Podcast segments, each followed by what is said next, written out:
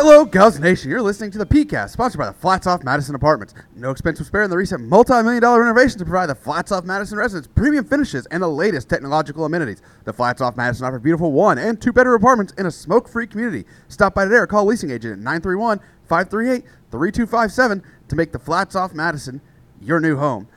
I am Casey Krieger. He is Alex Allen, running the nation's top-ranked Austin Peay podcast.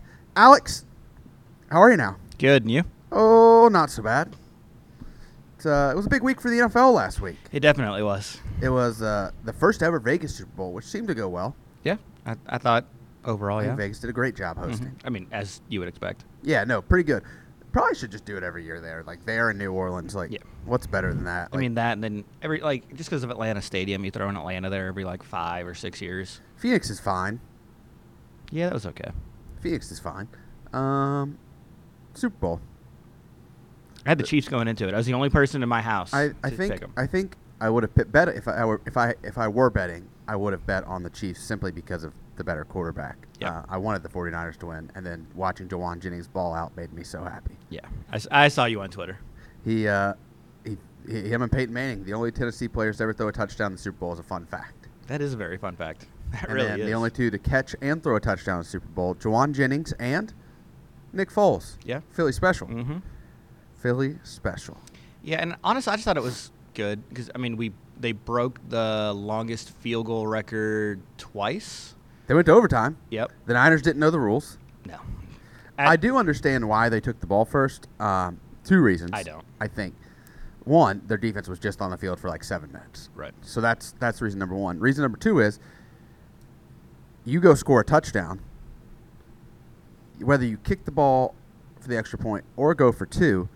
If the other team goes down and matches you, you then get the ball first with a chance to win. Which is fair. I've always gone into it with the approach of... But I think if you go first, you have to go for two if you score. Definitely. Because then you put yourself at 8, and then the other team's either going to score and then tie the game at 8 with 8 points, or you're going to get the ball back with a chance to kick a field goal to win. Right. And I understand that. I would have gone defense first because then you know what you have to do. I definitely understand... On the second overtime, you get the ball first, and then it's sudden death like the old overtime rules used to be. But I still think I would have gone defense. I don't think it really changed the outcome of the game. I think the Chiefs were going to win that anyways. I don't think it changed the outcome of the game either. But the only downside to that is giving the other team's offense 4 downs for the entire drive is a challenge. Yeah, but no, it was a great game. I mean, overall, I don't know if this will be a Super Bowl that people start talking about as one of the all-time greats or not. It was still one of the best Super Bowls I've seen. A lot of other things happened in the NFL last week, like the Hall of Fame. And it seems like every year I sit here and yell about how Reggie Wayne should be a Hall of Famer, and he should be. Yeah. Yet inferior wide receivers keep getting put in the Hall of Fame before Reggie Wayne. Like who? Well, we'll start with the biggest complaint here is Andre Johnson. Andre Johnson and Reggie Wayne both played 14 seasons in the National Football League. Please remember that Reggie Wayne, for the first 8-9 years of his career, was considered a number 2 wide receiver. Yeah. Despite being considered a number 2 wide receiver, he managed to have more receptions, more yards, more touchdowns, and equal yards per catch to Andre Johnson, who still had more targets. That's insane. We also need to consider the fact that Reggie Wayne is up 1-0 in Super Bowl wins and 2-0 in Super Bowl appearances. And if we compare playoff stats, it's really not that close. I was going to say, he also played on the Texans for all but Which 3 leads years. To my second Andre Johnson point. Andre Johnson is a loser. He chooses to be a loser. Andre Johnson chose to re-sign with the Houston Texans, the doormat of the AFC South, over and over and over again. 14 seasons, he said. What's the rookie deal, 5 or 6 years? I want to say at that point it would have been 5, because it was 5 if you're a first-round pick. Andre Johnson continually chose to re-sign with a team full of losers. It's his fault that after the first couple years with David Carr and Matt Schaub that he continued to have, disgustingly bad quarterbacks. Yeah. It's his own fault. He's a loser. He doesn't deserve to be in the Hall of Fame over Reggie Wayne. I'll let him in. But you cannot let him in until after 87's already in the Hall of Fame. It is a joke. It's a clown show. It's an embarrassment on the great people of Canton, Ohio. And the NFL Hall of Fame is reaching Major League Baseball levels of embarrassment. Yeah, and as a fan of a team that saw both of those guys torch my team every single game, I mean, I'd agree with you. I loved watching Andre Johnson. Andre Johnson was one of my favorite receivers in the NFL, despite, again, him playing the Titans twice a year and putting up at least 100 yards every single time. But, like, I don't know. I'm with you. I mean, that's really all I have. Then we haven't even got to apparently one of your favorite players. Oh, absolutely. The greatest gimmick in NFL history. The greatest return specialist. Devin Hester was such a bad defensive back that he got moved to wide receiver, and he was put in the National Football Hall of Fame because he returned all of 19 kicks for touchdowns in his career. An NFL record, 20 return touchdowns. He's a gimmick. He's still 60 touchdowns behind Reggie Wayne. The fact that Devin Hester was put in over, I'm gonna list you some offensive stats, and then I'm gonna give you the guys Devin Hester was put in the Hall of Fame over this year. Devin Hester had 255 receptions for 3,000 yards and 16 touchdowns on offense in his career, so 46 career touchdowns. Okay, he was put in the Hall of Fame over Antonio Gates, one of the greatest tight ends of all time, almost 1,000 receptions, 1,100 yards, and 116 touchdowns. He was put in the Hall of Fame over Torrey Holt with 920 receptions, 1,300 yards, and 74 touchdowns. Also, like I said, Reggie Wayne with 1,000 receptions, 1,400 yards, and 82 touchdowns. All of them were left out of the Hall of Fame so that Devin Hester's 255 receptions for 3,000 yards could be in the Hall of Fame. And, like, I hear you, but Devin Hester is the greatest return specialist of all time. Really? Greatest gimmick in NFL history. The greatest return specialist. He was so good that he returned a kick for a touchdown in the Super Bowl, and his team still got beat by 11. He still did his job. He did nothing else in that game. The only other person that you can put up there with special teams players all time, now we're talking about return specialists specifically, is Deion Sanders, who was at the same time a very good everything player. Well, Deion Sanders was a good defensive back. Right. Devin Hester was not. But he was so bad at defensive back they moved into receiver. He was wildly average. Always known as just a return specialist. I mean, like, the fact that he has as many offensive yards as he did. What do you think Devin Hester did on offense in that Super Bowl? I'm trying to think. Had he moved to wide receiver yet? Yes.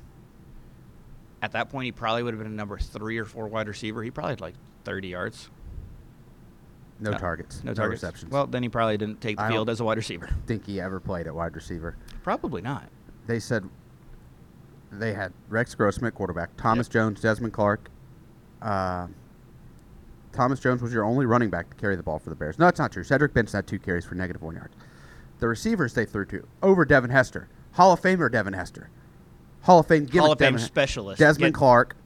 Yep. Bernard Berrien, Musha Muhammad, Jason McKee, and Rashid Davis, who at that time were pretty decent wide receivers. They made Rex Grossman look like a good wide receiver. All better than Devin Hester, who's now a Hall of Famer. He's in the Hall of Fame as a return specialist, not as a wide receiver, though. It's a joke. I love Devin Hester. It's a joke. I freaking love Devin Hester. It is a clown show in Canton. I'll meet you on the Andre Johnson thing. I won't meet you on the Devin Hester thing. The NFL Hall of Fame should be embarrassed. I still think Antonio Gates should be in. And Reggie. I agree. I agree. It should have been Antonio Gates and Reggie Wayne over those two. You can do Torrey Holt and Andre Johnson next year. Yeah. And if we decide we've got room for a gimmick, Devin Hester can get in sometime later. Listen, there's a reason baseball designated hitters didn't make the Hall of Fame for the longest time. But now they do, just like return specialists do. 2 of them. Okay. Well, 2 of them have. It's a start. It is a start. Basketball team's been basketballing. Basketball teams have been basketballing. What's the men's team been up to? What are they? They're 13-13. They're really good at home. Yeah. So men's basketball is 13-13, 6-5 in Atlantic Sun Conference play. They are 10-1 at home. That 91% home winning percentage is tied for the best in the ASUN. That is tied with like Lipscomb and like Jacksonville or somebody like that. Really need to win some more road games. Yeah, I mean, you're sitting at 2-11 on the road, but I mean, you only have to go on the road for 2 of your last 5, and they're both this week. Yeah, because I mean, you look at this. I mean, and I know we'll get to this week's games a little bit later, but you want to go in, you want to get some momentum. I mean, you're coming off a week. We've won 3 straight games. You pick up the double overtime victory against North Florida the week prior. You come back and absolutely curb-stomp Kennesaw State 85-69. That game we were in firm control of that game literally the entire time. And then you look at a Queens game. We were down by 14 points with 10 minutes and 2 seconds left in the second half.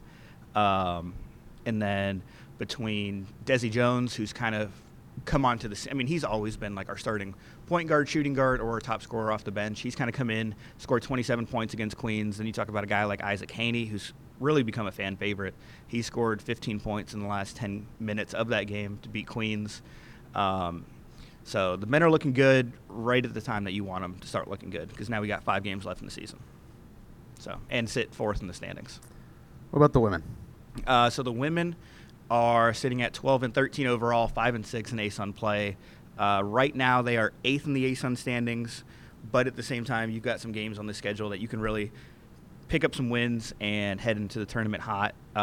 They split their games last week, but have won 3 of their last 4 after dropping an absolute heartbreaker to North Florida. The Ospreys made a shot with like 6 seconds left, and we just couldn't get off the right shot in time. That was at North Florida. And then on Saturday, they pick up a 75-69 victory against the Dolphins. That was a game that we got up big. Jacksonville, they just kept on inching back into it, up 21-7 at the end of the first quarter. But as Brittany Young teams have done all 3 years she's been here, they might not be pretty, but when you get a game like that, 9 times out of 10 Brittany Young teams are going to win that. They win ugly. They do. I mean, and then it's not like we have that go, or the women have that go-to scorer this year. I mean, sometimes it's C.T. Hayward, sometimes it's Shamari Hale, sometimes it's Anala Nelson, Laniyah Foster, Abby Cater. But like in Jacksonville, they had 5 players score in double figures. C.T. led the team with 15 points, and you just saw a lot of really balanced basketball all throughout. A lot of defense first, and then get the shots whenever you need them. Turn our attention to the track and field. Govs competed in their 4th meet of the indoor season last week.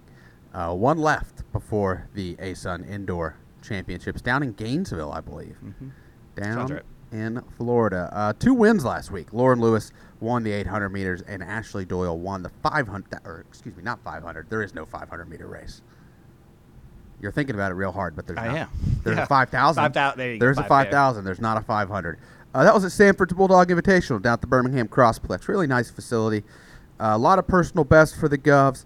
A lot of people really finding their stride with a few races left here in the indoor season. So carry that momentum into the, I believe it's Vanderbilt this weekend, Music City Challenge. Sounds right. Indoor season championship down in Gainesville after that. And then you've got the NCAA Indoor Championships. Mm-hmm. And then we go outside.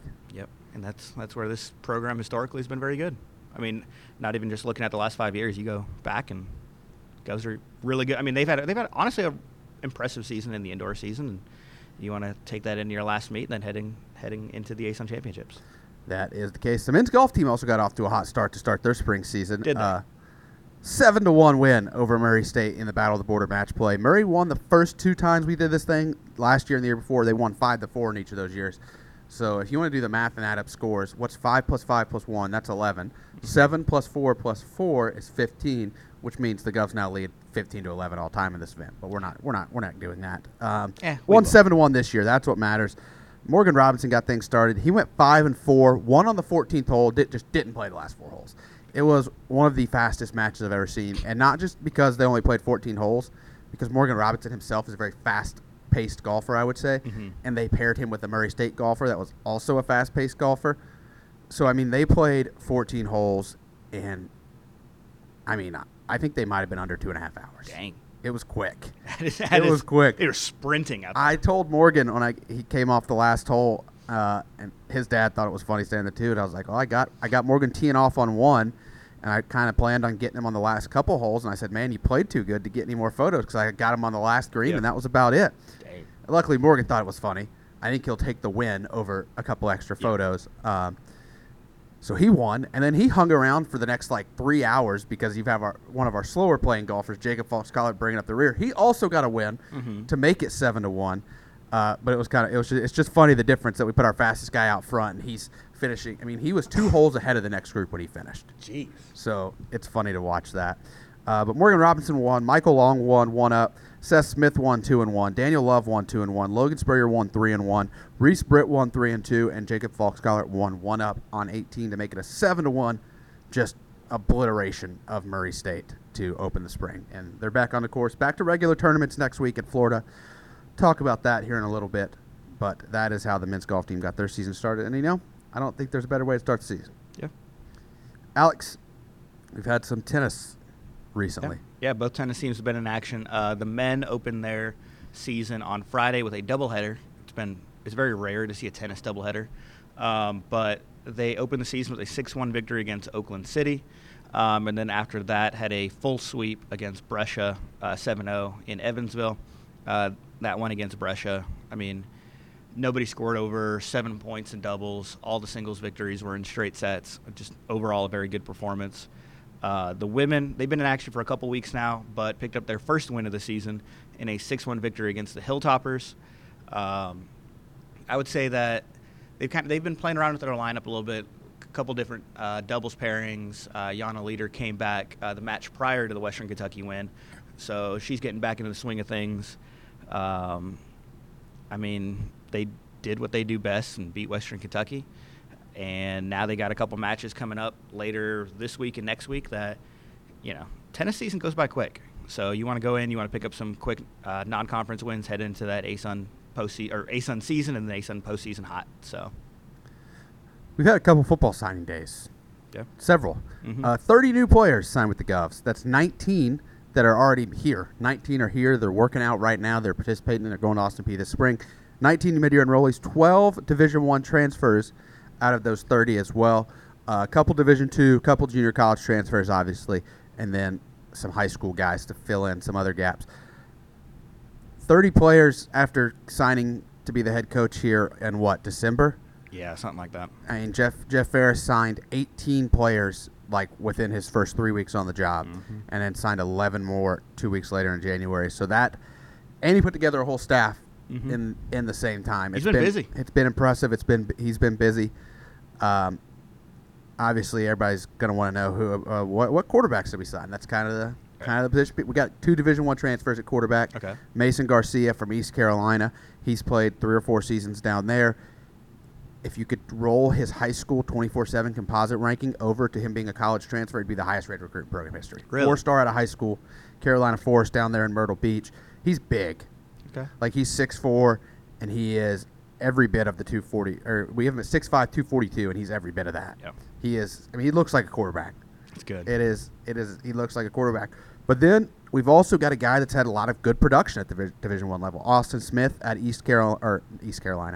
Eastern Michigan. We have quarterbacks from east of different states. I mean, Austin Smith played in 22 games and made 16 starts during his career at Eastern Michigan. Threw for 2,000 yards, 20 touchdowns. So a lot of production there. So it should be good for both of them to have each other around, push each other, and see what's the best option for the Govs come the fall. It'll be interesting. I mean, you know, you're looking at definitely a new quarterback coming in, and we'll see. Yep. Another big Austin Peay football news. Congratulations to our friend Cordell Jackson. Oh yeah, signed with the Edmonton Elks of the CFL, where he is now teammates with former Austin Peay wide receiver Kyron Moore. So Austin Peay football loves Edmonton. Yeah, we are the biggest Edmonton college ever. No, in the States. There's not a university in the United States of America that loves the Edmonton Elks more than Austin Peay State University. Got that right. Football team also put out their spring practice schedule. All the practices are going to be open, so if you want to come down to the fort and watch them, 15 practices starting on March 13th. Practice basically that first weekend we start on a Wednesday, and then basically it's every Wednesday, Friday, Saturday, Monday. Obviously, they're off Easter weekend, off Good Friday, Saturday, and on Easter. And then April 13th is that spring showcase game, that spring game right there at Forterra Stadium. Come out and get your first peek at the Jeff Ferris Governors. Oh, it's going to be interesting. It's going to be interesting. It's going to be fun. Get ready for the best Saturdays in college football. Got that right. Got it right. All right. I think that's all we got. I think so. We'll be back in a few minutes. We'll have our guest for this week, sponsored by the Flats Off Madison Apartments, and that is Olivia Prock of the Austin Peay soccer team, right after this.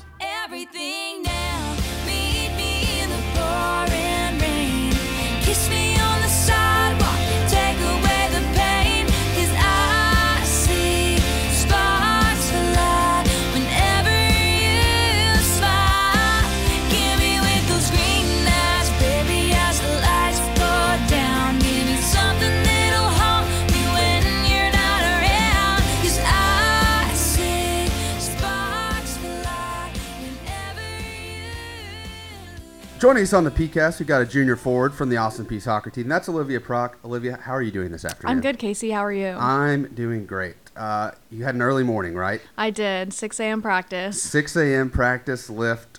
What do you? Are you a morning person? Do you like getting up early and getting your workout done? It is nice to have the rest of my day. It almost feels like an off day because we just get it done so early. But last spring we had 6 a.m.s 5 days a week, so transitioning from that to 1 day a week I think is manageable for me. So you became a morning person last year, whether you wanted to or not, right? In-person or online classes? I'm hybrid right now, so usually I prefer my online classes, but just because I'm getting up into the upper level classes, it's harder to find those online. So I have two in-person classes right now. That's how none of the classes I took had even online options, so I get that. So, but I mean, at least your workouts, you don't get in the way of those because they're done by the time they're done an hour before class starts. Classes today, have any or off day? Yes, so my schedule is Monday, Wednesday, Friday. I have a social media class at 9 a.m. and then my minor class, which is event planning, right after. Social media class could be fun, right? Nice way to start your day. Yeah. All right, so before we get into all that, let's talk about soccer. You started your high school career at Boulder Creek High School. Mm-hmm. You transferred to, and I'm sure I'm going to get this name wrong, Caurus Academy? Yeah, that's Caurus, right. Yeah. I was like, that's the only chance I've got. How long were you at each school? So I was only at Boulder Creek for a year. I played varsity there, and then I moved to Caurus, which is a smaller private school in my town, and their soccer season was different than what the public high school was, and it was also such a small school that it was co-ed, so it was hard to, like, I didn't want to play there for that reason, so. It was co-ed soccer? Yep. So you had so it was a boys and girls team. Yeah. How does that work? I've never even heard of that at high school level. Yeah. So it opened my sophomore year of high school, and I went there. I was actually the first graduating class. So as my class got older, they added the year. So it was freshman and sophomore my first year, and then junior year they added, and then senior year. So I was there for 3 years, first graduating class. Did you play in a co-ed league? Or? I don't even know. My school had like 35 kids in it. I didn't really want to be there. My parents kind of forced me there just to like stay on track with soccer and stuff like that, so I kind of like disassociated myself from it as far as possible, so I really couldn't tell you.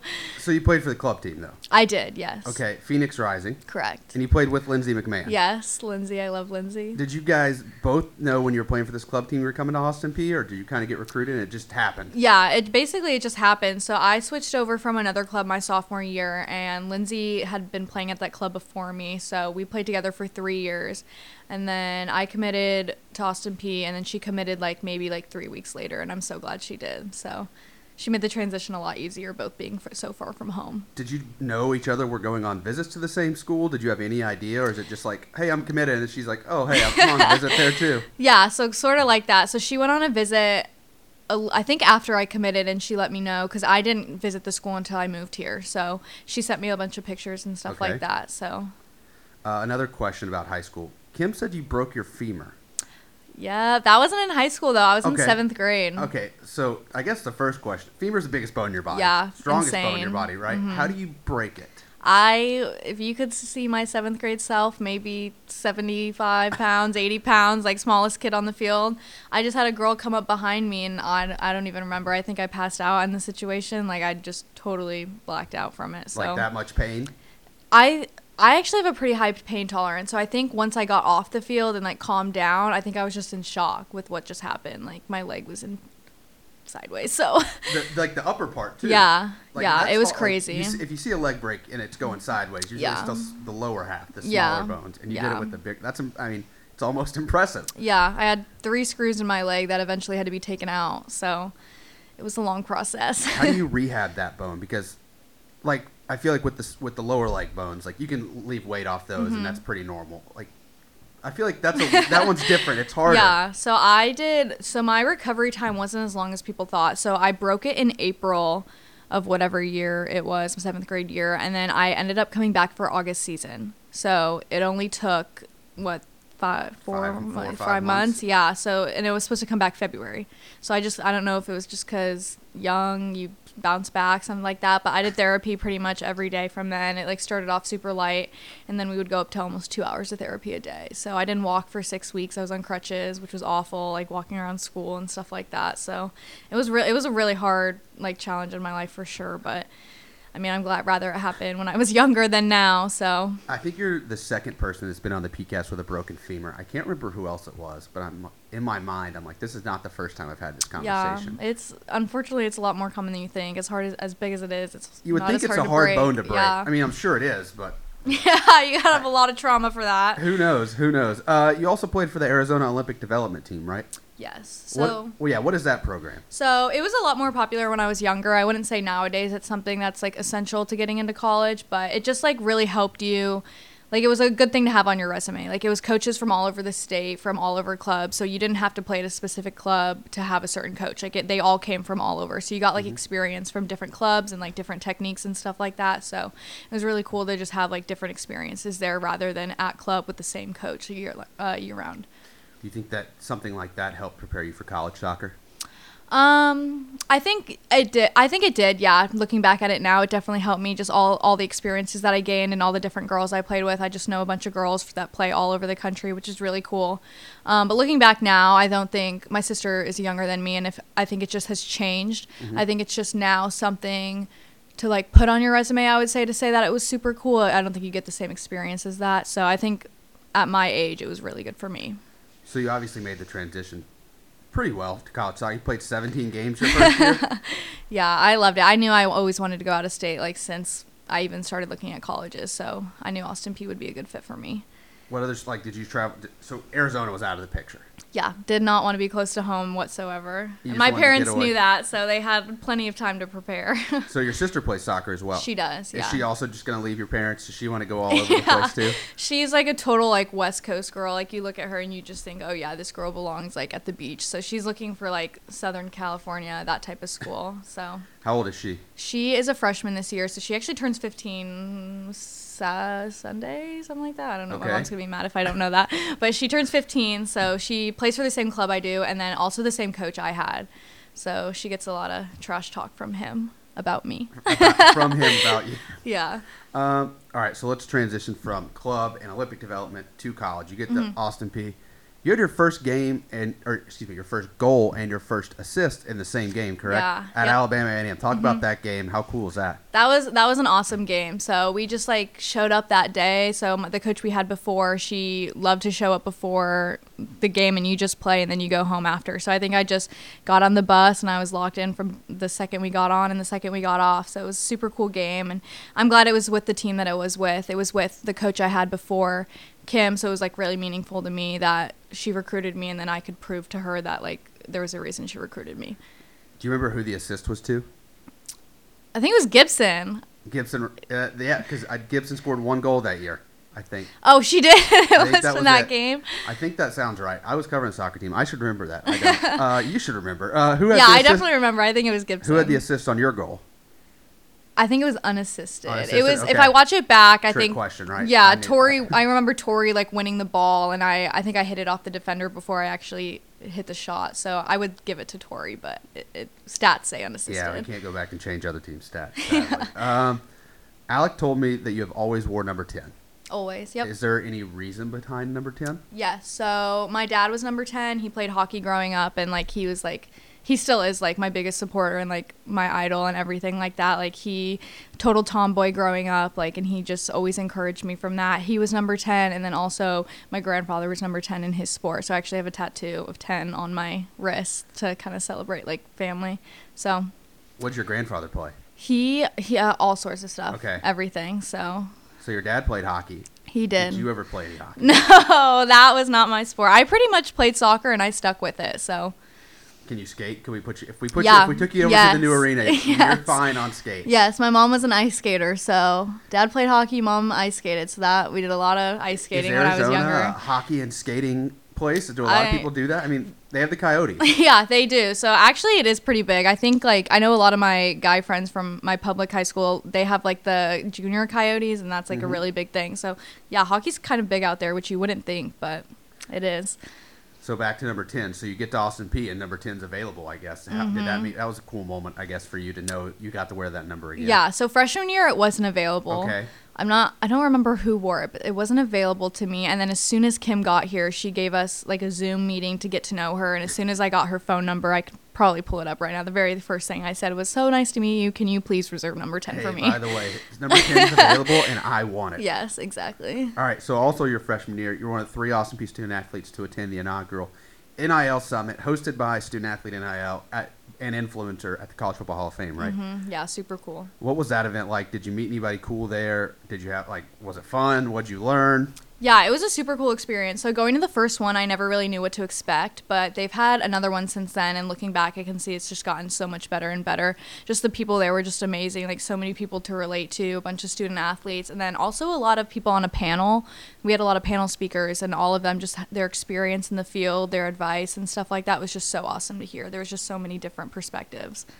So one of the other people that went to that was Dre McCray, and I've been told the story by Emily Smith, who went with you guys. Dre got a tick on his leg, and you were the only one there, Emily said, that could help take it out. Yeah, I don't even know how that happened. I guess he told us he was like walking around the forest, I guess, the night before. Yeah, as one does. Yeah, just common Dre things. And we come downstairs to go to lunch, and he's like, we have a problem. And I was like, oh no, like he forgot his suit for like the black something tie, whatever it was. Done. Yeah. And he turns around and he has a tick on his leg. And me and Emily just started dying laughing. We were like, okay. So we put in like the nearest Walgreens, and everybody in the store was helping. The cashier was helping. There was another woman in there that was telling us what to do. And we took like the little alcohol pads, put it on, and I grabbed the tweezers and just pulled the tick out of his leg. So Dre's been on the PCast, and somehow that story did not get told to me before he was on it. And I wish we really could have talked about that one, because if you know Dre, it just makes sense. Yeah, like we have him walking downstairs, hey, we have a problem. Yeah. It's exactly what he would say, but yeah. It also could have been him forgetting a suit for a black tie. Oh, yeah, very for possible. Sure. All right, Alec told me another thing about you. You love the sun and hate the cold. Kind of makes sense being from Arizona. It's a very sunny place, but the desert gets pretty cold at night. It does, yep. So I feel like I've grown so much in freshman year. All my teammates are so proud of me. We had a practice one morning. It was like an 8 a.m. practice, and it was maybe 55 degrees, and I showed up in like sweatpants, sweatshirt, my puffer jacket, and everyone was like, "Liv, like it's not that cold." And now we'll have a 50-degree practice, and I'll be in my t-shirt and shorts. So I've definitely gotten a lot better used to the cold. But yeah, I won't go home for Arizona summers anymore. I like to stay in Tennessee where it's 85 degrees max. Is Arizona? I mean, it's way hotter in Arizona, right? Yeah. In the summer? Yeah, like July is just miserable, and it's like 115, and then we're also having to start season, so I'm having to do a lot more running, which is just, you can wake up at 6 a.m. Mm-hmm. and it's going to be 95 degrees no matter what. Everybody tries to say it's a dry heat, and that just, it's not. It doesn't matter. It doesn't matter. It does not matter. 115 is hot, whether it's humid or dry, right? Exactly. I'm with you on that. Hot is hot no matter what. Let's talk about this internship you have, because every person mentioned it. Mm-hmm. Nobody could tell me exactly what it was, I think. I was told marketing, social media, and public relations. So what is your internship, and what do you do? Yeah, so it's a good mix of both. So it's with a company called Jenny & Co., and it's like an umbrella company of like 5 different platforms. So I'm with Jenny Agency right now, and they're more influencer marketing. So that's how I would describe it. I get an outreach to a lot of influencers that I like, and then ones I can find, and then we put them with our company, and then we'll also have like artists come to our company and want their song promoted. So I'll match artists with influencers that would most likely like the song and promote it on their platforms. So who's the most famous influencer you have in your phone right now? Unfortunately, I don't have any in my phone. If I were to log on my computer and go in our portal, there's like millions, so it's crazy. I was also told you worked with a music video. Is this something with that job, or is that completely different? No, it's somewhat similar. So the music video was for Chris Lane. It's called Find Another Bar. I'm in it for about 8 seconds. Okay. And if you squint really hard, you can see me in the background. But it was a really good experience just to like be on set and kind of see what goes down, because yes, I'm doing my influencer marketing internship, but I also want to look more at music industry and like look at that type of stuff. And somebody else who was on set was Riley Cooper, who on the golf team, also been on the podcast. Yes, yes. So she was there. So I got to talk to her a lot, because she the first job out of college, and she's doing that, and that's exactly what I want to do. So that was a really good experience for me. It was awesome to be in the music video, but I went also more just to get the experience and see if that's something I want to look at. Well, you just led right into my next question is, do you want to work in country music? Because that's another thing I was told. That's exactly why I'm here. So I actually, I don't know if Kim's going to be happy if I say this, but I was originally looking at Belmont, but just because of COVID and stuff like that, their recruiting class was closed and just all that type of stuff. So I had an offer from Austin Peay, and I was like, well, this is perfect. Like, they have PR that's broad enough that I can do what I want to do, and it's 45 minutes from Nashville, so perfect. So you were just looking for this area because you want to work in country music, and obviously this would be the place to be. Mm-hmm. And you already know the one other Austin Peay person is doing that. So you're doing good. And you brought up your major, public relations. Mm-hmm. I don't even have to ask you what it is now. And my next question for that was, what are your plans after school? But we've kind of covered it all. Yes, exactly. So after school, I think I'm wanting to work at the company that I do now. This is actually my second round of internship with them. And going into it, I was like, I don't know, influencer marketing, that's not something I've really looked at before. So, and then I did it and I fell in love with it. I did a lot of different aspects of it, and it also just came very natural to me just because, like, Gen Z, you know, like, we work on platforms like that all day. I know how to work TikTok, Instagram, all that, and that's exactly what they're looking for. So it comes super easy to me. And then I also just like working with the people that I do work with. Like, it's just so easy, and they're just such awesome people like that. But then I also get the music aspect of it as well. So I kind of get everything I want in one. So my goal after college would to probably be work there for a little bit. And all this kind of ties back into the NIL Summit and all that stuff you learned there. And it seems like you've got that plan dialed in. Yep. All right. Last question before the rapid fire questions is, why Austin Peay? But you kind of already talked about it. Yeah, I did talk about that, but I love Austin Peay. I wouldn't change it for the world. Just the people I met and the path that I'm on. Like, unfortunately, I did come from a coach before, but Kim has been so welcoming, and she could have got rid of me if she wanted to, and she didn't. She chose to stick me around, and just has worked with me. So I'm happy I'm here. Awesome. Are you ready for the rapid fire questions? Yes. All right. What is your favorite word or saying? Probably slay. I'm a teenage girl. What do you expect? Yeah. What's the last book you read? Last book I read, Verity by Colleen Hoover. Shout out, Alex. She put me on. Okay. What is your worst habit? Worst habit? I'm so bad at going out. Like, just buying, like, fast food. I hate cooking. I'm just, after practice, I'm tired. You're just like, I'm picking up and going home. Do you think you can walk a mile in less than 10 minutes? Yeah, of course. I mean, you're fast. So I play soccer. I'm fit. You're pretty fast already. You can walk a mile in 10 minutes, no problem. What is one rule in any sport you want to change or add? Probably overtime in soccer. Just the rules of it. Just golden goal. I don't want to play an extra 20 minutes. First person to score should win. Right. In college soccer now, there is no more overtime in regular season. Yeah, no, totally changed it, yeah. Do you like that change, or do you not like that change? I don't think I like that change. We went in overtime a lot my freshman year, and it just, I feel like we got a lot more out of our overtime than we did the 90 minutes. I mean, it's easy to play a 90-minute game when that's what you've been doing, but, like, when it comes down to it, like, what team can push the extra 20 minutes, so. But you want it to be golden goal. Yes. How long would you play that? 20 minutes? 10 minutes? How it was. 10 minutes and then half and another 10 minutes. But first team to score, I mean, and then it's hard to come back from that. Exactly, yep. But we didn't even talk about the shootout in the tournament this year. Mm-hmm. That was stressful to watch on TV. How did it feel for you? Well, I was the last person. I was the person up next to kick, and fortunately, Alexis Schuster, who's no longer with us, unfortunately, she made it, so I didn't have to take my PK, which I was more than fine with. But then we got to celebrate after, and we DoorDashed some insomnia cookies to the hotel and celebrated in Florida. So, how often do you practice PKs? In season, we practice them a lot more than we have. I feel like we did it at least once a week to practice, and then getting more deeper into conference, we practiced it pretty often, every day almost. When was the last time you took a PK aside? Obviously, you didn't have to take yours there, but when was the last time you took one before that?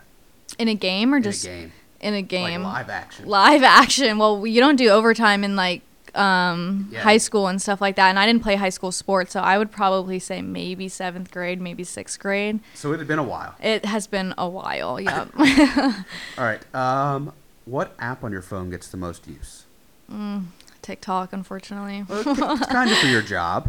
Yes, I do use it a lot for my job. I use all like you the trending platforms. You have a better excuse than anybody else. That's true, yeah. That is true. What is the last gift you gave somebody? Oh, last gift. I'm actually not sure on that. Like, maybe my Christmas gift from... Yeah, that's always a safe answer. Yeah, I'll just say Christmas gift to my family. I don't even remember what it was, but probably something like that. All right, if we're casting a movie about you, who are you picking to play yourself? I can't pick myself. I guess you can. I would cast myself. Who would do a good job? I would love. Yourself. Obviously, I would love to play myself in a movie. I would love to see Ellie Drees play me or Bryn Connell play me. I just think that would be so funny. Be a comedy. I think that when the people pick their teammates, it's funnier than picking like a famous celebrity. Oh yeah, I would love to see them pick me and just see like what they would have to say. I think it would be so funny. What is the most embarrassing song you love? Another good question. I don't know. I love country music. Some people say that's embarrassing. Like, how do you like country? But now I'm in Tennessee, so now everybody loves country. Yeah, nobody here really finds it. That's I'm maybe a West not Coast an outcast. Thing. Yeah, I'm not an outcast anymore. But yeah, I used to get a lot of hate for listening to country music, so I guess just the whole genre. Is that a thing in Arizona? People are just like, oh, why are you listening to that? Yeah, I feel like all the time I would just get like so much hate for listening to country music, but Arizona's like such a hub for it too. Like people say country and Western. Yeah, and exactly. Western's Arizona. Yeah, Western's Arizona. We have Country Thunder there, and I just now I'll see people who would like say stuff to me in high school posting all in their like cowboy boots. I'm like, how many cowboy movies are based in Arizona? Like all of them. Yeah, exactly. All right, if you could go to any concert, who would it be? Zach Bryan. Yeah. You had that one. You knew that one. Oh, I know. I hate Ticketmaster right now, but I love Zach Bryan. He has a whole album called I Hate, or My Homies Hate Ticketmaster, exactly. Right? Exactly. All right. What is the one place in the world you want to visit the most? One place I want to visit the most, I'm going to go basic answer, probably Italy. My family's Italian, and my grandparents are super Italian, so I have had just amazing food from them, and I would love to go on a trip with my family there. Italy's a great answer. If you could have any three people over for dinner, who would they be? Any three people ever. Dead, alive, whoever you want. I would love to say Justin Bieber, Belieber for Life. Probably say Zach Bryan, too. I think he's cool. Oh, and if I'm going to go with Zach Bryan, I go Dave Portnoy. Dave Portnoy, yeah. Zach Bryan, and Justin Bieber. Dave's going to be back on the podcast one day. I just don't know what that day's going to be. They could be best friends. No, they could. I mean, he's dating his coworker, so yep. I'm sure they've met. I'm sure they'd be a funny pair. And add Justin Bieber in there. I think you're the first person to say Dave Portnoy. So I love him. I think he's awesome. Oh, boy. All right. This question is from Jordan Goko. He asked it. I liked it so much I added it to the script. How would you survive a zombie apocalypse? I wouldn't. You would not. Simple answer. Just I wouldn't. Easy answer. No, I wouldn't. Do you have any thought of like what you would do, what your survival plan is? Or is it just, that's it? No, probably that would just be it for me. Zombies are calling it a day. Yeah, exactly. All right. Who or what inspires you? Definitely my parents. I feel like that's a common answer, but just seeing them and how much they've supported me throughout the years, I would not be who I am or where I am today without them. So they inspire me every day. What advice would you give to your younger self?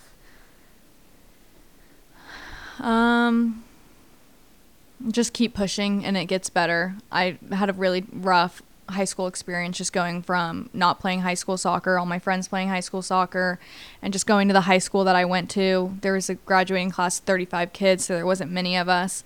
So it was I just didn't have the best high school experience, and there was a time that I didn't want to play soccer at all. So I wouldn't be here if I quit then, and I'm really glad I didn't. Here you are. All right. This question comes from our last guest, John Gazdar. He wants to know, what is your favorite childhood show? Hannah Montana. I still listen to that to this day. Like, that's on my get ready playlist. Like, if I play that in the locker room, everyone's going to sing along. So Hannah Montana for sure. Are you on the aux cord in the locker room? No, I would probably not be allowed on the aux cord. That's a very important job. I've been on it one time, and I played a Taylor Swift song, and I got shut down. So you played Hannah Montana, Taylor Swift, and they said no more of that? Yeah, I played Sparks Fly, and I got shut down immediately. So, all right, you get to ask a question to our next guest on the PCast. What do you want to ask on the next episode? If you weren't playing the sport you are now, what sport would you be playing? What sport would you be playing if you were not playing soccer? What they would be playing. Right, but which one would you be playing if you weren't playing soccer? I would love to play volleyball. We play volleyball in the spring as part of our Black and Red Challenge, and I don't think I'm terrible at it. Don't quote me on that, but I just think it's such a fun sport. So you'd play volleyball. You want to know what sport they would play. All right. Well, thank you for taking the time to be on the podcast. Good luck with all your spring practices. Good luck in the fall. And we'll be right back with the podcast right after this. Thank you. We're having an all-night revival. Some call the women, some will steal the Bible.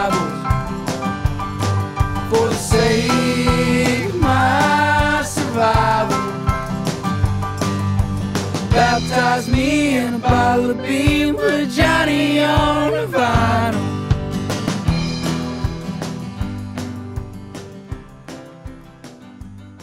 Another big thank you to Olivia Prock, the Austin Peay soccer team, for joining us for this week's interview, brought to you by the Flats Off Madison Apartments. The Flats Off Madison offer beautiful 1- and 2-bedroom apartments in a smoke-free community. Stop by there, call leasing agent 931-538-3257 to make the Flats Off Madison your new home. Alex. Yeah. You were telling me it's been a very fun NBA season. No, it's been a very exciting NBA season, to be honest. I mean, you got the Minnesota Timberwolves at first in the West. I can name – I was going to say one Timberwolves player, but I think I can get two. Who? Karl Anthony Towns doesn't really count, I feel like. That's too easy of an option. I can get Anthony Edwards and Rudy. Rudy who? Gobert. Oh, the Stifle Tower. That guy. Did not know he was a Timberwolf. Yeah, I think this is his second year. But no, I mean, they've been a lot of fun. And then after them, you have OKC, who everybody's like, okay, you're out of your rebuild. But you got a Chet. You got Shai Gilgeous-Alexander, who's second in the NBA in points. He leads the NBA in steals at 2.2 per game. They've been a lot of fun to watch. You got the LA Clippers piecing it together. They've been good. They're third in the West. Then who plays for the Clippers? That's like your Kawhi, PG. He's back. Yeah. I guess he never left, did he? Once he got to the Clippers, he hasn't left. Right. Talking about Kawhi? Yes. Yeah. Okay, never mind. I don't know what I was thinking. And then you head over to the East, and it's been a lot of people that you thought would be good. Like the Boston Celtics lead the NBA with 41 wins. They're 41-12. I don't think anybody's surprised by that. Do they have anybody new aside from Tatum and Brown? I mean, you got Chris Stapps. Chris Stapps has been pretty decent. I guess he is new, huh? It's like his second year. But he was there last year? I can't remember. But then you also have the Milwaukee Bucks, who are third in the East. They've really pieced together this Dame and Giannis thing. And then you get the Knicks at fourth. They've been pretty good even without Julius. But then you got the Cleveland Cavaliers sitting at second in the East at 35-17. They've been a lot of fun to watch. I mean, I haven't really been able to watch too much NBA because with Austin Peay men's basketball season going around, you don't really get the chance to watch too many games unless it's like, you know, the day before a game or maybe after a shoot-around or something like that. But at the same time, whenever I have gotten the chance to watch it, it's been a lot of fun, except watching my Atlanta Hawks, who are 24-30 and really trying not to make a play-in game this year. Well, you forgot to mention that the Bucks made the biggest trade of the season when they got Patrick Beverley. Yep. Did you see Patrick Beverley did last night? No. So the Barstool guys in Chicago had this little thing. They were trying to hit 41 straight free throws. Okay. Consecutive.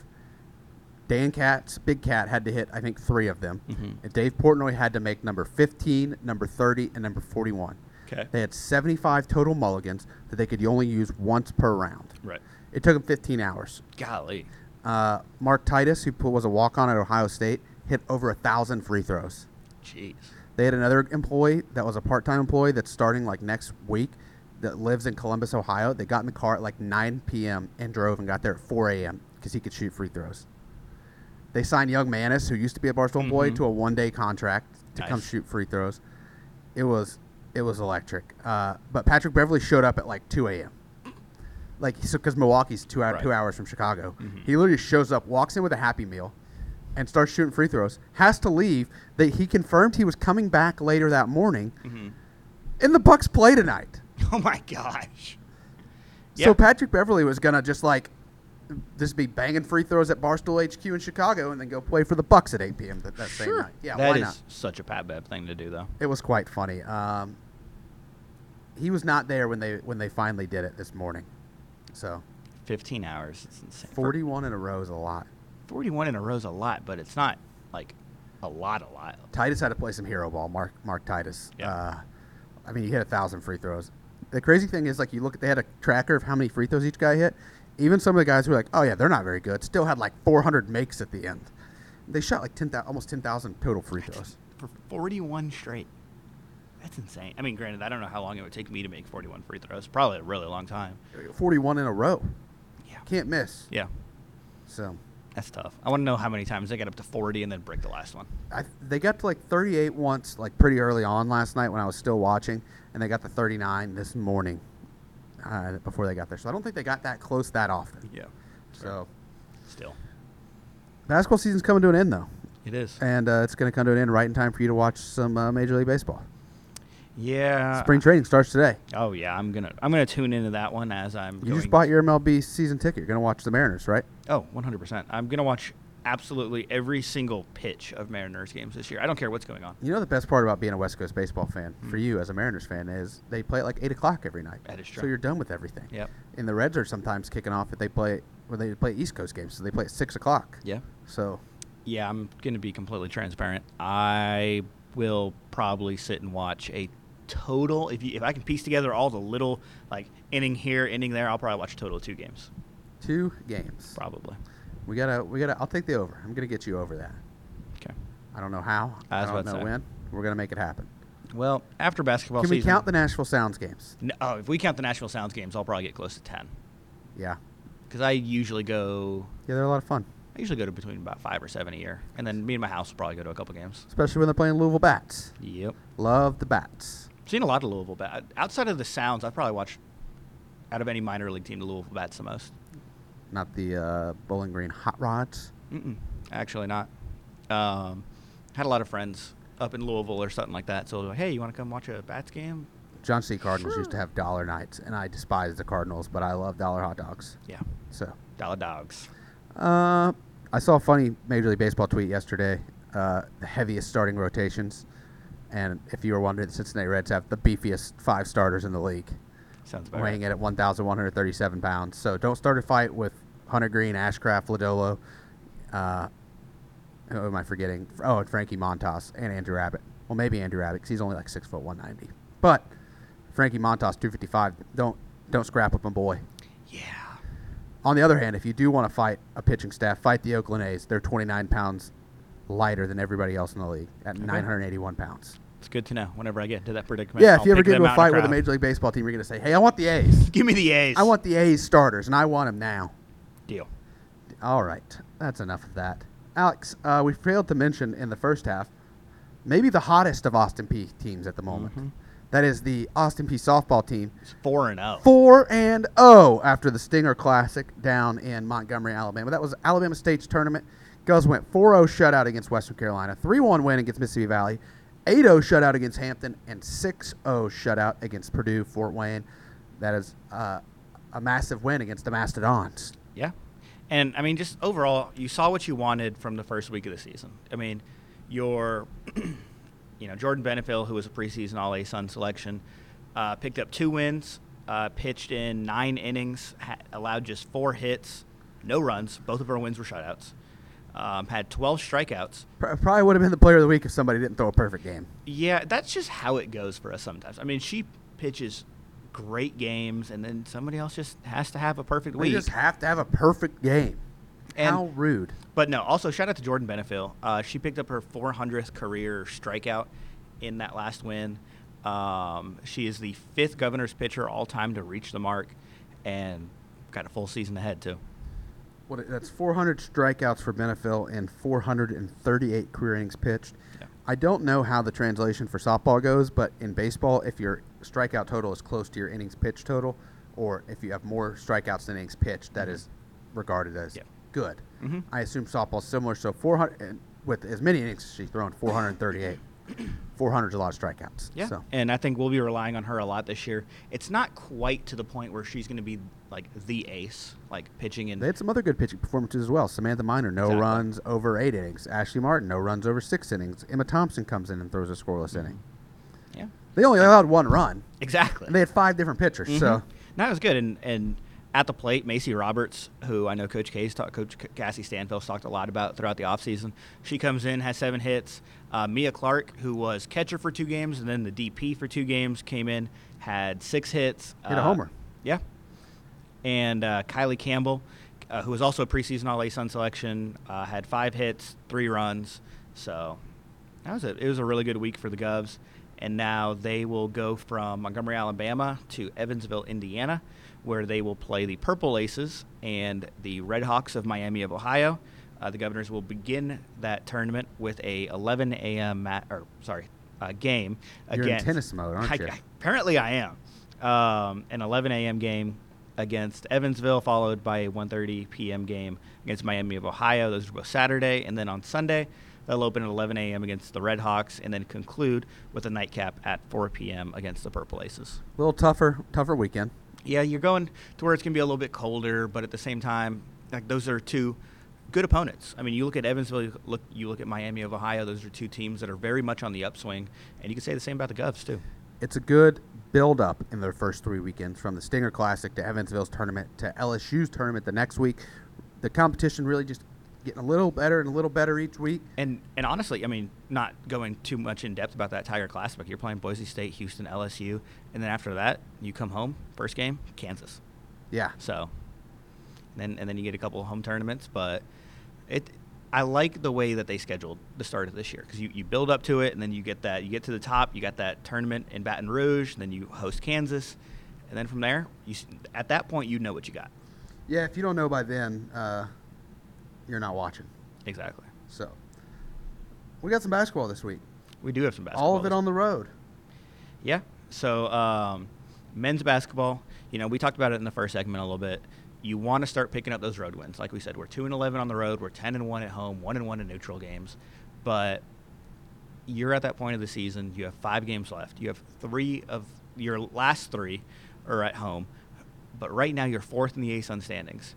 Those top, really every position above you is still available. You just got to handle business. And we beat a Central Arkansas team at home by over 20 points. So you know they're going to come in there. They're on their home court now. Scottie Pippen court. Yeah, and they're going to go in there. They're going to go in there hot, but at the same time, and I just got done talking to somebody from men's basketball, there's going to be a lot of red in that stadium. So is there? There is. So, you know, we have a lot of guys from Missouri on the team. We do. A lot of families are going to make the trip. Missouri and Arkansas. And then close. You also know we have 6 players, pretty much the entire support staff, all came from Northwestern State. Apparently, we got some Northwestern State people coming up to cheer on the Govs. Wow. So they told me they were, you know, talking about some guys that were coming up, and I was like, cool, tell them to wear red.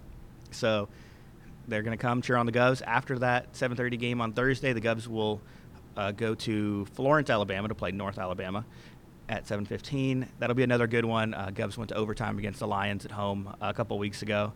So you're going to go into that one. Once again, just pick up some road wins. And then you get Lipscomb, Eastern Kentucky, and Bellarmine at home. I just noticed. Yep. Baseball team is playing Western Illinois. We'll talk about that in a second. Purple. Basketball team playing North Alabama and Central Arkansas. Purple. Women's basketball team playing Lipscomb. Purple. Softball going to the Evansville tournament. Softball team going to the Aces Invitational, where they will play 2 purple teams. Bad week to be purple. Good week to wear red. Wear red. Let's go pee. Don't wear purple. Don't wear purple. All right. I already mentioned it. Women's basketball team got that travel partner week. No game Thursday. Mm-hmm. Saturday game against Lipscomb team. Yep. The UC plays a very similar style to the Govs. Yes. So the thing is, and you know, we could talk about it any single time you talk about the Austin Peay women's basketball team. You talk about defense. You talk about the way you talk about stop defense. You talk about the perimeter defense. Just overall, that's just how we're built. Lipscomb's very similar. It's always a very hard-fought game. You know, we ended the season with games against them last year. So you just want to go in there, play your best defense. But at the same time, you're trying to find that. I know we're late in the season, and I know Coach knows who that go-to scorer is. But you really want somebody to come alive in the lineup. We've had a lot of these games where, you know, it's great to have 4 and 5 players scoring 10-plus points. But when you need a basket in the last couple seconds, who is it? Is it C.T. Hayward? That's who it was against North Florida. Is it Shamari Hale? But a lot of times there's an Ashley Cater's got a game winner as well. Abby Cater. Abby Cater's been good. Ashley, excuse me. Lanaya Foster's been phenomenal as a freshman. But who's that play? You know, you never know how teams are going to play. Are they going to double tank in the post? Does that leave C.T. open? But I think this Lipscomb game is going to – it's a great opportunity to get ready for the tournament in 3 weeks. So. Yep. Men's golf team back in action, coming off a win in a match play against Murray State. First tournament of the season, Eastern Kentucky's World Golf Village Collegiate in beautiful St. Augustine, Florida, at the World Golf Village. They're going to play a one-of-a-kind golf course. Why is that? It is the King and Bear Golf Course, which is the only golf course in the world, according to the website, that is co-designed by Arnold Palmer, the King, and Jack Nicklaus, the Golden Bear. There you go. So anytime you get there's a lot of, I'd say that I know there's a couple Jack Nicklaus design courses. You hear that not frequently, but you hear it occasionally on the PGA Tour. Arnold Palmer, I think, helped design Bay Hill. Okay. They're actually playing at Jack Nicklaus's Riviera course this weekend. So obviously both of them, just attaching their name to a golf course matters. Them doing it together, you have half of the golf all-time Mount Rushmore designing one course. Pretty impressive. So it's a neat trip for the guys, I'd say. You get to play a course that just has a lot of history just because of, like I said, for no other reason than those two attaching their name to it. Right. So still very, very cool. Fun for them this weekend. They'll go out to Phoenix in a couple weeks after that. Another fun little trip. I'd love to get on both of those trips. Not sure I'm going to be able to swing it. Sorry. But in the meantime, we've also got baseball this weekend. Yeah, we do. Some baseball right here at Raymond C. Hand Park. The Govs are playing another purple team. That is the Leathernecks of Western Illinois. They have not had a winning season since, what, like 2014, 2007? It was one of those two. And this is their first year in the OVC? First year playing OVC baseball. They've got a new coach as well. So they would kick off that new era of Western Illinois baseball right here at the hand against the Govs. Not a Division I record. 27 transfers for Roland Fanning this year. Right. There will only be... I don't know what the newcomer total is. Less than 27. There you go. Less than 27. The offense really is not going to look that different. Right. You're going to lose Garrett Martin and Matthew Aribal. And aside from that, really not too much. You're going to add in a Justin Olsen bat that played at New Mexico for a couple years, started his career at Kentucky. He can hit the long ball a little bit. You've got Lyle Miller-Greens, the preseason A-Sun Player of the Year by D1 Baseball and the league's coaches. I mean, he's one of the top 100 outfielders in the country as well. According to D1 Baseball, him and Clayton Gray both made that list.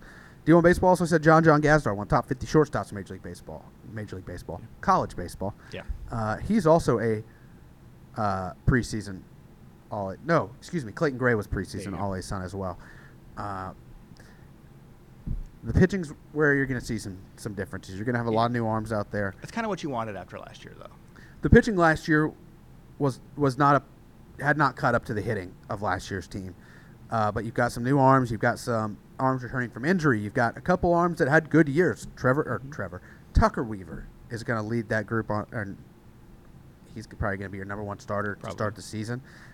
After that, I don't know where they'll go. You've got a Texas Tech transfer in there. You've got a couple other junior college transfers. Lyle Miller-Green obviously can still get out there on the mound whenever you need him to. So it should be a fun season. Picked to finish 6th in the league by the league's coaches.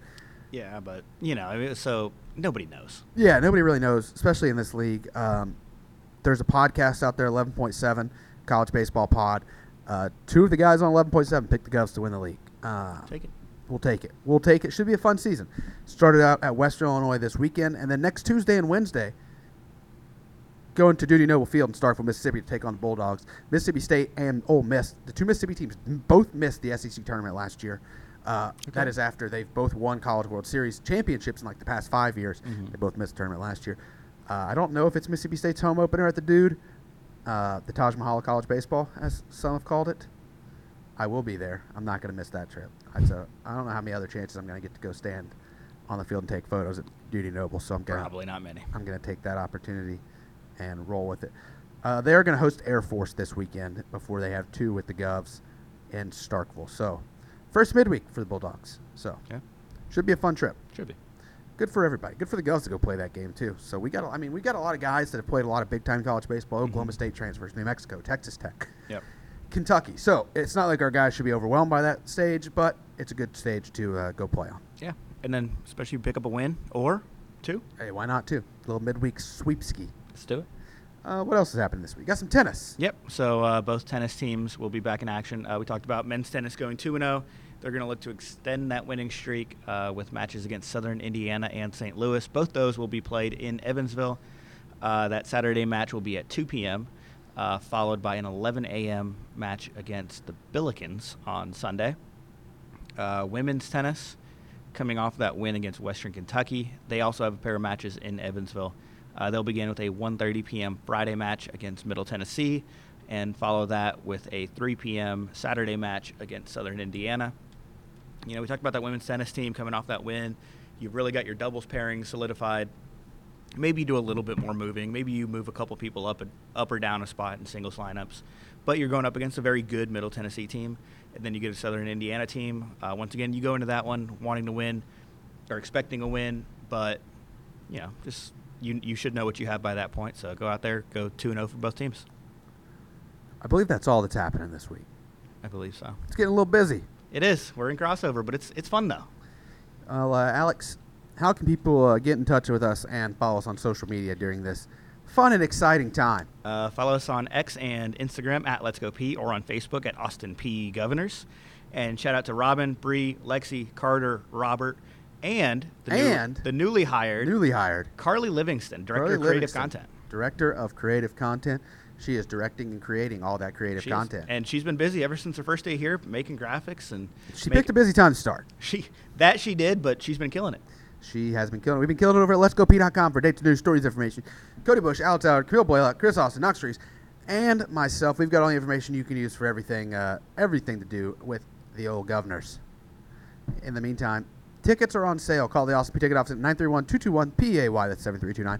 Baseball tickets, season and regular or single game, on sale. Softball tickets, I believe it's just season tickets right now. Right now. Just right now, season tickets. Listen, call and get those baseball tickets. Get the K Club add-on. I don't know why you wouldn't do it. Yep. What is it, like $90 for the season? Maybe. Listen. You can eat and drink your money's worth in like 2 weekends. Yep. And then there you go. Mm-hmm. You got free K Club for the rest of the season. Mm-hmm. That's all I'm saying. Exactly. And don't forget about those basketball tickets. Like we said, there are 5 more games at F&M Bank Arena in the regular season. But it's been electric. I mean, we have legitimately doubled our attendance from this year compared to last year. Both teams. Women's basketball leads the ASUN in attendance per game. Those have been electric games. The men's basketball team, we've been putting up some great attendances. But, you know, everybody's back on campus. Weather's been fairly nice lately, especially for it being February. It was supposed to snow last night, but it didn't. It did not. But come out, cheer on baseball, softball, men's and women's basketball.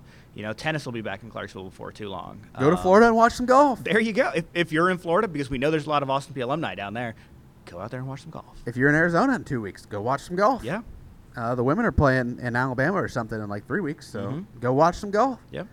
Golf, baseball, tennis, basketball, track and field. Football practices. Soccer spring games start February 29th. I feel like that's it. Probably. Beach volleyball season starts before volleyball too long, starts soon. Nothing like beach volleyball in February. I know, right? I'm so excited. Oh, boy. Find us on iTunes, Spotify, or directly on the website at letsgop.com/podcast. Give us a rating or review on the podcast. Alex? 5 stars. 5 stars, please and thank you. Want to suggest a guest or let us know which spring sport you are most excited for? Every single one of them. I couldn't even narrow it down to one. I'm going to pick the golfs. Okay. Both of them. That is who I'm most excited for. They're my favorite. They're my favorite spring sport. That's fair. I will say I'm very excited about this Austin Peay softball season, though. Very excited about the Austin Peay softball. Tweet us. I'm C_Craig19. He's Alex_APSU. Shout out Jason McDonald. Shout out to Bud Jenkins. Shout out Tiger Woods for that new Sunday Red brand. I'm sure I'm going to spend lots of money on it. We'll talk to you next week. So long, everybody. Running wild through the hills, chasing Jesse James, ending up on the brink of danger. Riding shotgun for the Texas Rangers. Go west, young man, haven't you been told? California's full of whiskey, women and gold. Sleeping out all night beneath the desert stars, with a dream in my eye and a prayer in my heart. I should have been a cowboy, I should have learned to rope and ride, wearing my 6-shooter, riding my pony on a cat and drive, stealing a young girl's heart, just like Jim.